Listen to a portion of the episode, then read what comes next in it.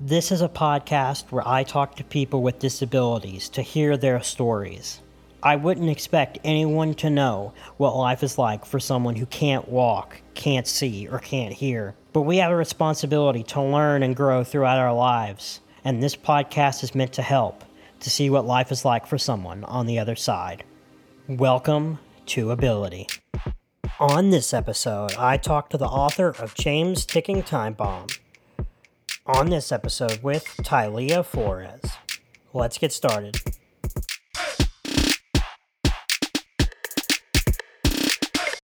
So thanks so much for being here with me. I really appreciate it. Uh, it's an honor to be to be here today. So tell me a little bit about yourself.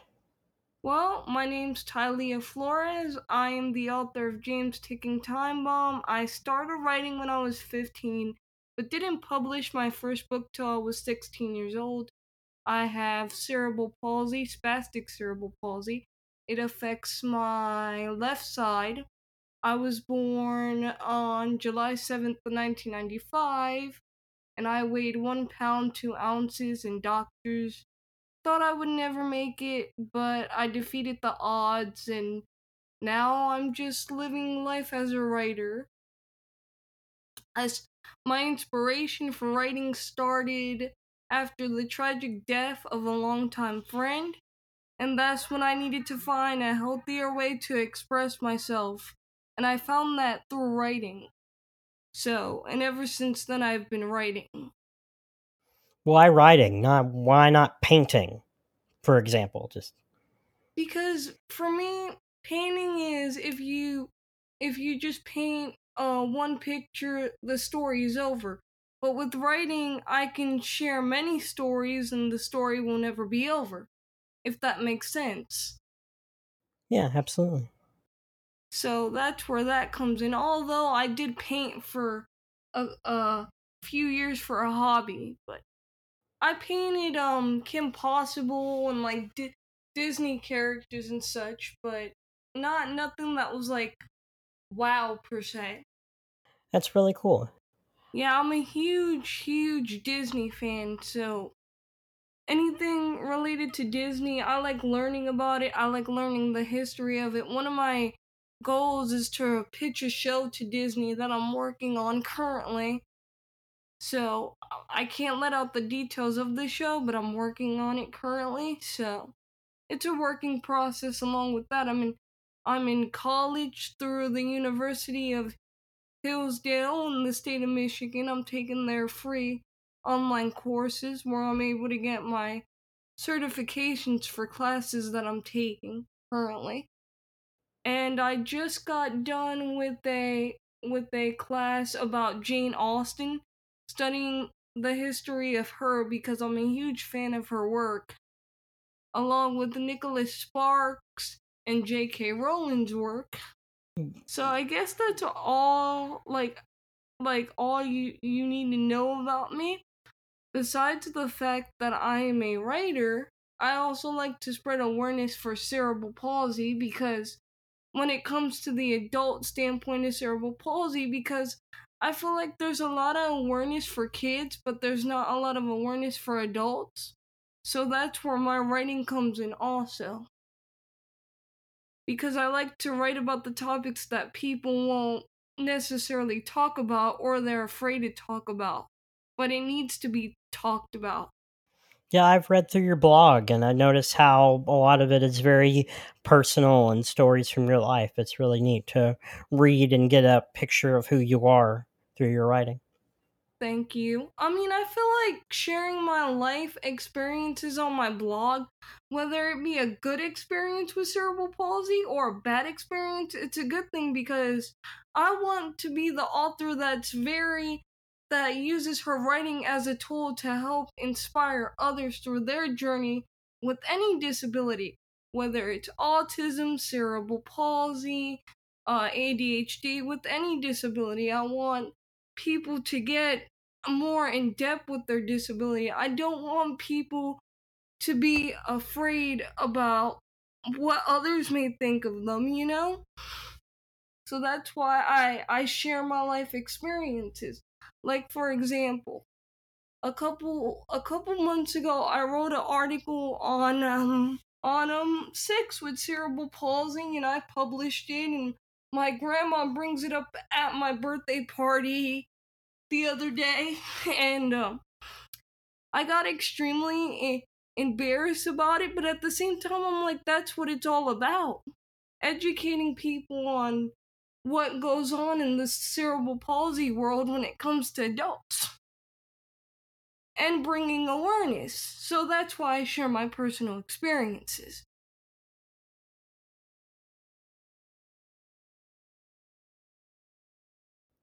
Yeah, absolutely. I have a dumb question, then we'll get back to the real stuff. Uh, what What is your thoughts on cerebral palsy versus cerebral palsy? I've heard you pronounce it two different ways, and I've heard a lot of people pronounce it differently. This is something I've sat around to think about. I think it's a very hard word to pronounce. I think people have their own ways of pronouncing it. And to make it easier, I just say CP, but I've really never thought I've never really thought of it um being as mispronounced. It's cer- it's cerebral palsy in Spanish.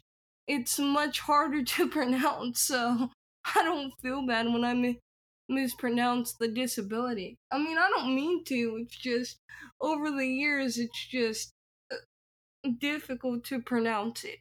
Oh no, you know, like I wasn't saying that you were mispronouncing it. Most people call it cerebral or cerebral palsy. I this is something I think about because when I look at the word, it's spelled cerebral. So I, you know, like it's just something I think about, not in a judgmental way, but in a English high concept kind of way. Yeah, I I, I could get what you're saying on that because it's cerebral palsy, not the other way around. But it doesn't it does it doesn't really bother me much. No, what bothers me about cerebral palsy is the way doctors had ha, has labeled cerebral palsy. To be quite honest, because I've gone to a couple of doctors and specialists that label cerebral palsy as a disease, and it's not a disease, it's a condition. So that's something that people need to start understanding it if they want to be like involved in our community and like the problem with the way the media portrays our condition it's like they make it seem like we're suffering and we're living explain the difference between the disease and the condition argument. Why does that bother you for someone who hasn't heard that before? Because a disease is when you have a, a disease like cancer. You're going to you're going to uh doctors feel as if you're gonna die and with cerebral palsy, a condition, you can you're you're not gonna die. You just have something different about you. And it, and it's not an illness you know what i'm saying?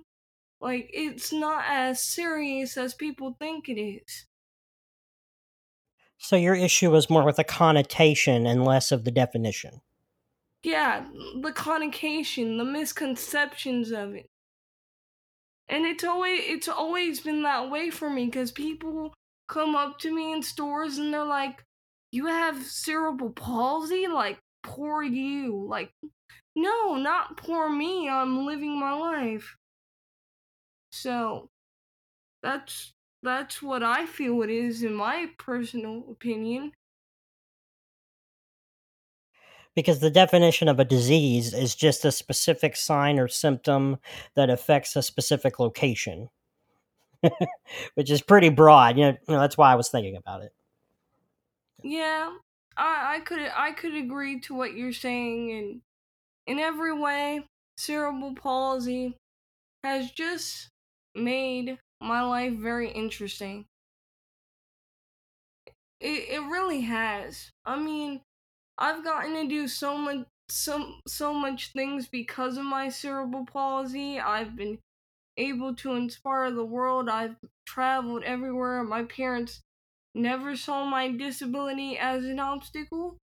So, if that makes sense, you know, because some parents see it as an obstacle, but my parents never did. When did you first realize you were different?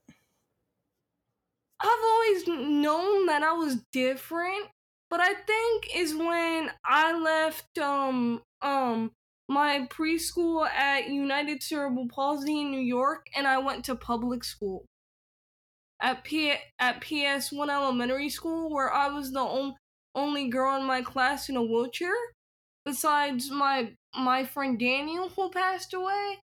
Um, and I was the only one in the class picture with uh braces on my feet because at the time of us taking the class picture, I think Daniel was absent, and that class picture reminds reminded me that I was different from everybody else in the class because I'm sitting in I'm sitting in a yellow I'm sitting in a yellow chair and I have my uh AFOs on my feet.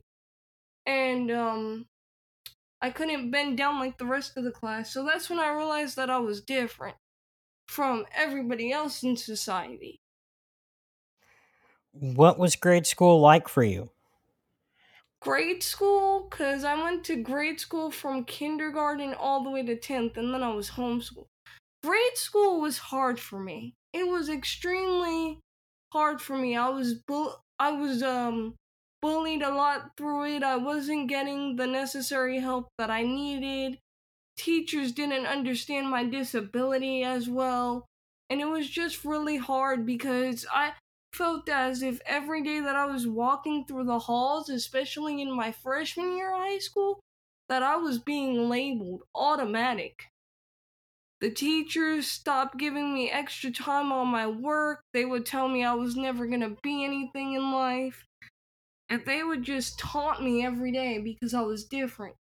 At some point, I would come home every day crying, and then one day my my mom had enough. She decided to pull me out of the public school system and she started homeschooling me and I graduated with a, with a standard diploma and now I'm in college and I published a book through that process. So so there goes that with public school. I mean, I I have one teacher from middle school that uh impacted my life, but that was the only good thing about me going to public school. So I'm sorry you had such a time in, a hard time in grade school. I didn't have such a hard time. I went to public school and it wasn't all roses, but I had a much better time. So I'm sorry to hear that. Oh, it's okay. Now now I'm able to take that experience that I had and I'm able to talk about it in some way, you know? So that's a good thing. And actually, you want to know something that's really, really cool? When I published my book, I went back to the same school where all the teachers doubted me and gave them all copies. And wrote, Thanks for not believing me, Tylia Flores. And that was a cool that was a cool thing to do. And now they all keep in contact with me via Facebook. They all read my writing, so that's cool. They all learned from their mistakes, I guess. You mentioned the book. What made you want to write a book and what made you pick that topic and genre? So, what made me want to write a book was the death of my best friend Daniel, who was a friend of mine since pre K. We met in United Cerebral Palsy Elementary School, if you call it, because they started me at the age of three going to school because they thought that I would be delayed and we met there and we we we were close throughout throughout the years. But then when I moved from Florida to New York I had lost contact with him for several years. And then he contacted me on MySpace and then that was when he told me hey I've been diagnosed with a brain tumor. The doctors don't know how long I have Sadly, he passed away shortly after being diagnosed, and I was very angry. I was very very upset being 15, being very young. I thought it was my fault that he had passed away, and I decided to write James Ticking Time Bomb, which is about a teen father that discovers he has cancer and he's trying to figure out what he wants to do before his time runs out and ever since then I've been I've been I've been writing. But later on in life, I decided that I needed to start writing about cerebral palsy and advocating towards the things that matter. So that's where that idea came in from. That's where that inspiration came from, and I just stuck with it. I guess the summary never really clicked in my head until just now. So it's about a father who uh, who is 13 years old who is diagnosed with a brain tumor, correct? hmm Why 13? That's a really young age to be a dad. That's that's a rough go of it. Well, I really wanted the book to be traumatic, to be honest. I really wanted James to go through a rough life. I really wanted him to have that mother figure, which was Pamela, and I really wanted to let the message be known that yes, you may go through obstacles in life, but at the end of the day, you have the people that love and care about you the most. And I think everybody goes through that point where they try to figure out what they want to do in their life. Well, normally being 13 years old and being a dad is not normal. it's not something that happens very often. Yeah, that's not maybe 16, but thir- thir- 13, like I said, I wanted the book to be different and dramatic. I wanted it to catch readers in. Because originally he was going to be 16, but then I thought about it like, what if he's 13? It, it would be so much better. I mean, like he went through puberty and then went to town. Like, I don't I don't recommend any teenagers have sex, you know, but hey, things in life happen. What was your relationship like with your parents? My relationship with my parents is awesome. My relationship with my parents, I grew up with my mom and stepdad, but I call him dad because my biological father was never around. Me and my mom have always been extremely close. Me and my stepdad have always been extremely close. I have a stepbrother and he just had a had a baby boy on my birthday, so I'm officially an auntie. But my the relationship with my parents is really really good. They guide me, they encourage me, they listen to me, and it's my family's just great. I hope your brother's older than 13. Yes, he he is. He he's 20 21. he is. Yeah, that sounds much better. Yeah, that that sounds much better. If you could have any job, if education, cost, or physical ability were not a factor, just pure enjoyment, what would you most like to do? Well, if I wasn't uh physically disabled, I would go into the military, um, do my employment there, but since I have a disability and I have the gift for writing, my dream job would be to go work for Nickelodeon or Disney and work on animation. That's awesome. Why animation? Because I, I feel as if animation tells a story of your own and you could create anything you want, and that intertwines with writing as well. And I always loved the idea of cartoons and Walt Disney and Nickelodeon, and it's just cool. At this point, I'd recommend Disney. I don't feel like Nickelodeon's animation's been doing too hot lately, but maybe I'm wrong. Yeah, me neither. And plus, their present, the president after thir- thirty years just left. Ugh. Talk about big politician and big politics and all type of stuff. But I I was thinking to go to a program that Disney has for young writers where you can go write for them.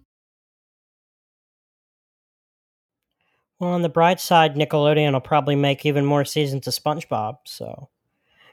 Oh, don't don't even get me started with that. That's like their cash cow. That's like their Mickey Mouse. That's their longest running series. By far. You know who just left? Butch Hartman from the Very Odd Parents just left Nickelodeon. Yeah, he left earlier this year, didn't he?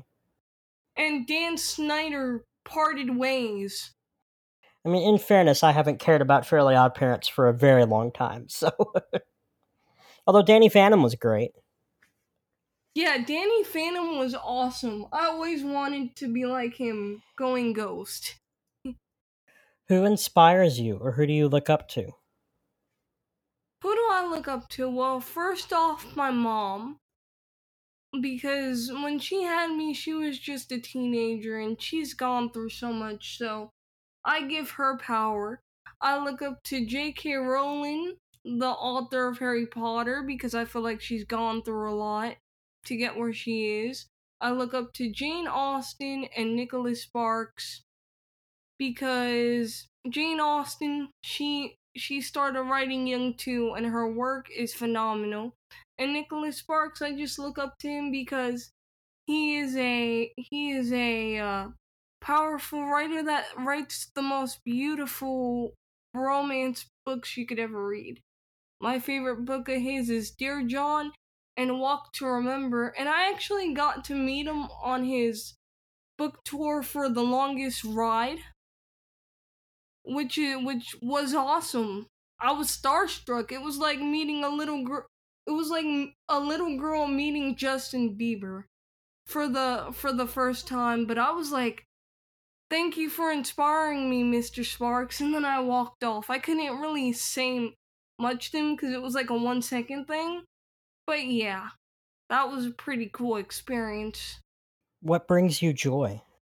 What brings me joy is my family, my writing, and getting emails from parents that say, "Wow, the your the article that you wrote helped my child," or getting messages from older people with CP that have said that their articles have that my articles have helped them get through something difficult in their life.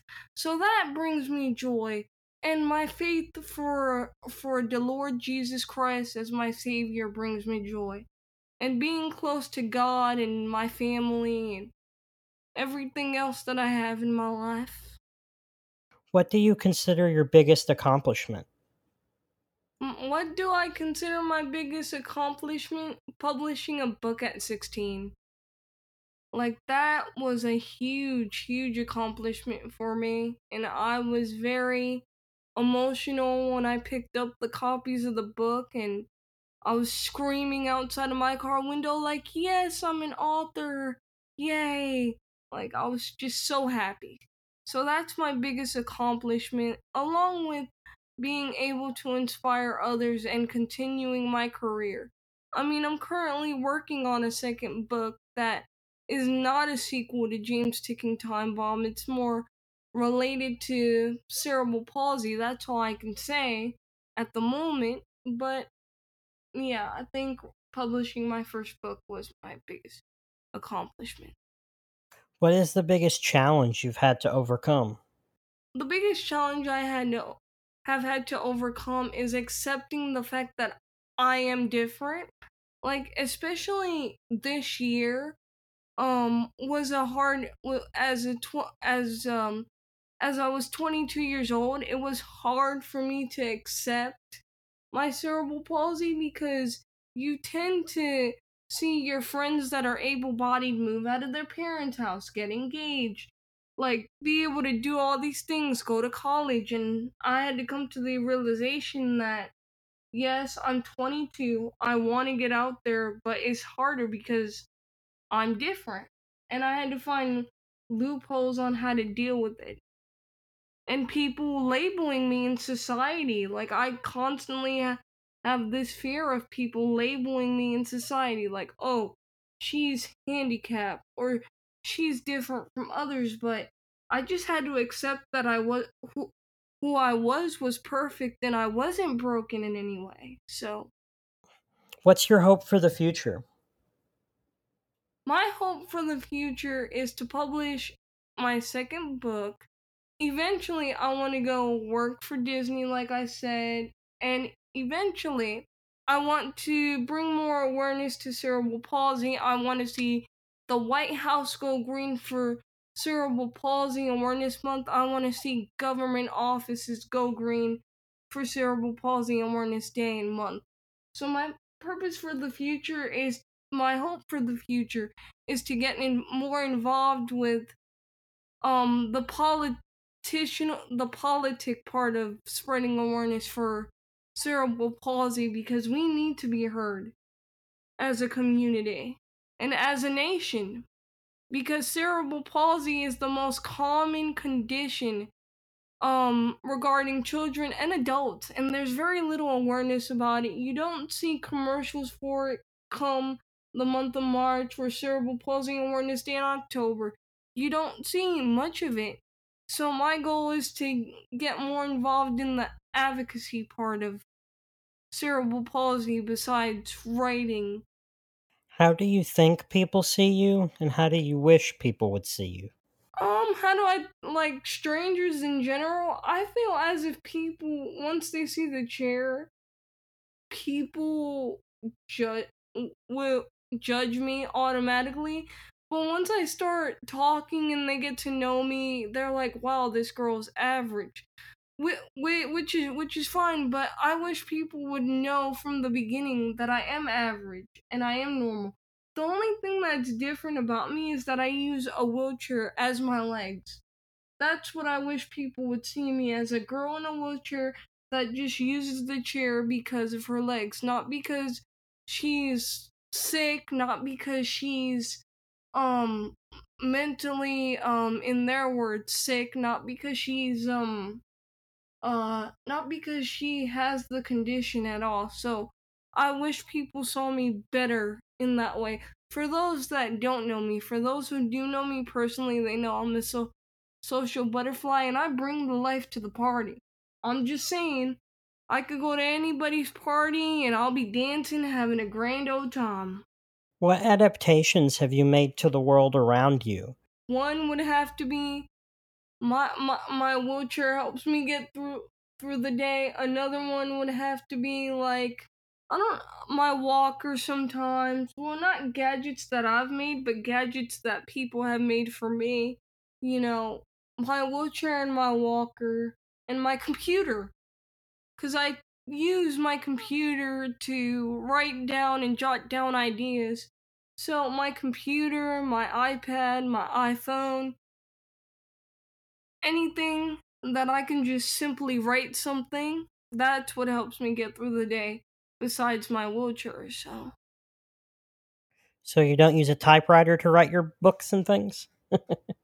I have a MacBook Pro that I have folders of ideas that I have had. And I have, I don't know if you consider this to be a device, but for my birthday, my mom got me like this writer's journal that I take. And if I see something outside, I jot it down because I don't like bringing my computer places. And then when I come home, I type it up. So If heaven exists, what would you like to hear God say at the pearly gates? I, I would like, I would, I would like to hear God say, "You made, you made it through, through the world's toughest obstacle. Now here's a glass of Southern white, uh, wine, cause that's my favorite wine, Southern white wine." And then I would ask him if I could publish a book from heaven about my experiences in heaven, and if there there was Wi-Fi. so first, you know, like I know we got you know the pearly gates and stuff, but what's the Wi-Fi password? I don't know. I love Jesus. well, that's my last question for you. Is there anything else you want to talk about? Not really. I mean, that pretty much covers it. And for those people that want to add me on Facebook, you can go to my Facebook fan page called um, Stomping on Cerebral Palsy with Tylia. And for those of you that want to follow my writing, you can go to my website, www.tyliaflores.com, where I post articles every two weeks or so on my life and my experiences with CP and so on and so forth. And if you want to follow me on Twitter, you can do so at Stomping on CP01. And that's all. Thank you for having me. Thank you so much for being here. I really appreciate it. You're welcome anytime. Thanks so much to Tylia for being on this episode, and thank you for listening. You can find more on Tylia at abilitypodcast.com forward slash Tylia. T Y L I A. Until next time, keep on rolling.